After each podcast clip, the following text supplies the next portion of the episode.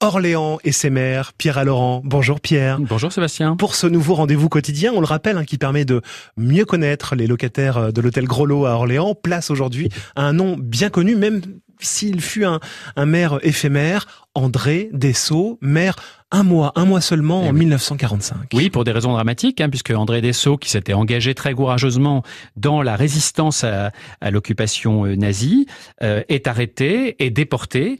Et euh, il revient de déportation en le 2 mai 1945 et un mois après, d'épuisement, il meurt, euh, donc euh, à l'hôtel Grelot, hein, mm. en, fonction. Donc il n'est resté qu'un mois euh, maire. C'est une sorte d'intérim entre son ami Pierre Chevalier, hein, qui avait pris la mairie juste à la libération d'Orléans, et puis qui reprend cette charge après le décès d'André Dessau, et qui lui-même aura un destin tragique, mais c'est mm. une autre histoire. Oui, un mois seulement, donc en mai 1945, et pourtant son nom est connu de tous les Orléanais. Tout à fait, parce qu'il y a le quartier Dessau, la vinaigrerie des Sceaux. Euh, euh, il y a même un restaurant universitaire hein, ce quartier. Euh, voilà.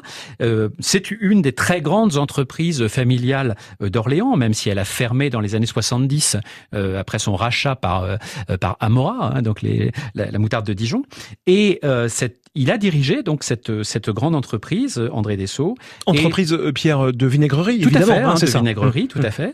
Et donc il a eu un, un grand courage politique puisque il a été l'un des fondateurs et le chef départemental du réseau clandestin euh, Libération Nord, euh, auquel ont appartenu beaucoup de d'autres grands leaders et euh, de futurs maires d'Orléans. J'ai déjà cité Pierre Chevalier, mais aussi un autre médecin, Pierre Ségel, hein, le fondateur de la sécurité sociale, et puis Roger Secrétin, bien connu à Orléans. autre maire qui lui succédera, Orléans et ses maires, très précisément pour prolonger cette chronique radio. Il y a aussi votre livre, Pierre à Laurent, Orléans et les maires qui ont transformé la ville aux éditions Infime. Merci et à demain Pierre. À demain.